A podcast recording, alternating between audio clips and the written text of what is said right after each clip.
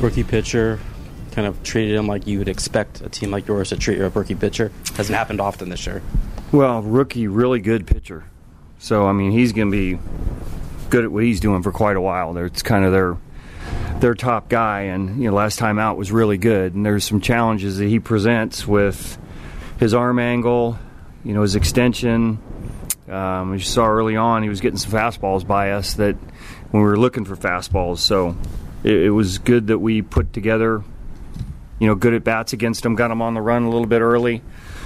You know, he settled in for a couple innings, and obviously Coop's home run was big. So uh, good approach all the way around from the very beginning. Yeah, what was the key to sustaining that, uh, especially against a guy you haven't seen? Because that's been a theme the last couple of years now. Well, if I had a for sure answer for you, I'd have used it a while ago. But um, it's just you know having an approach, sticking with it, having guys communicate during the game what they're seeing and what the ball's doing, and having a, have an idea how you're going to be pitched.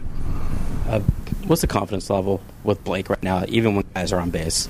Well, he's very motivated right now. To when he's out there with guys on base, uh, he he picks it up a notch. So that was going to be his last hitter. Um, but when Ruben went out there, he was like, "I got these next two guys." So he's been really good about leaving guys out there, and he did again tonight. Little uncomfortable with the pitch count. It was good. Like I said, it's going to be his last guy, but he's pretty motivated and pretty focused on getting the last two guys out. Is he using his changeup more, Bob? Is, is Yeah. that kind of been going in? How, how effective has that been in giving him another, you know, some little something in the toolbox? Right. I mean, it's it's a true four pitch mix now. Because earlier in the season, the, the slider really wasn't there, and that, you know, in historically has been his second best pitch. So he uses curveball more, he uses changeup more, and now a changeup is a pitch that he can use really in any count, and he's gotten a lot of outs with it. And with the velocity on his fastball, it, it plays very well when you have to kind of speed your bat up, getting ready for his fastball. Um, where you guys are in the standings now, the way you're playing the last two nights, I mean, these are the kind of games where you're going to look back at the end of the year and realize, why couldn't we do this more often? Why are I playing spoiler now almost practically in September?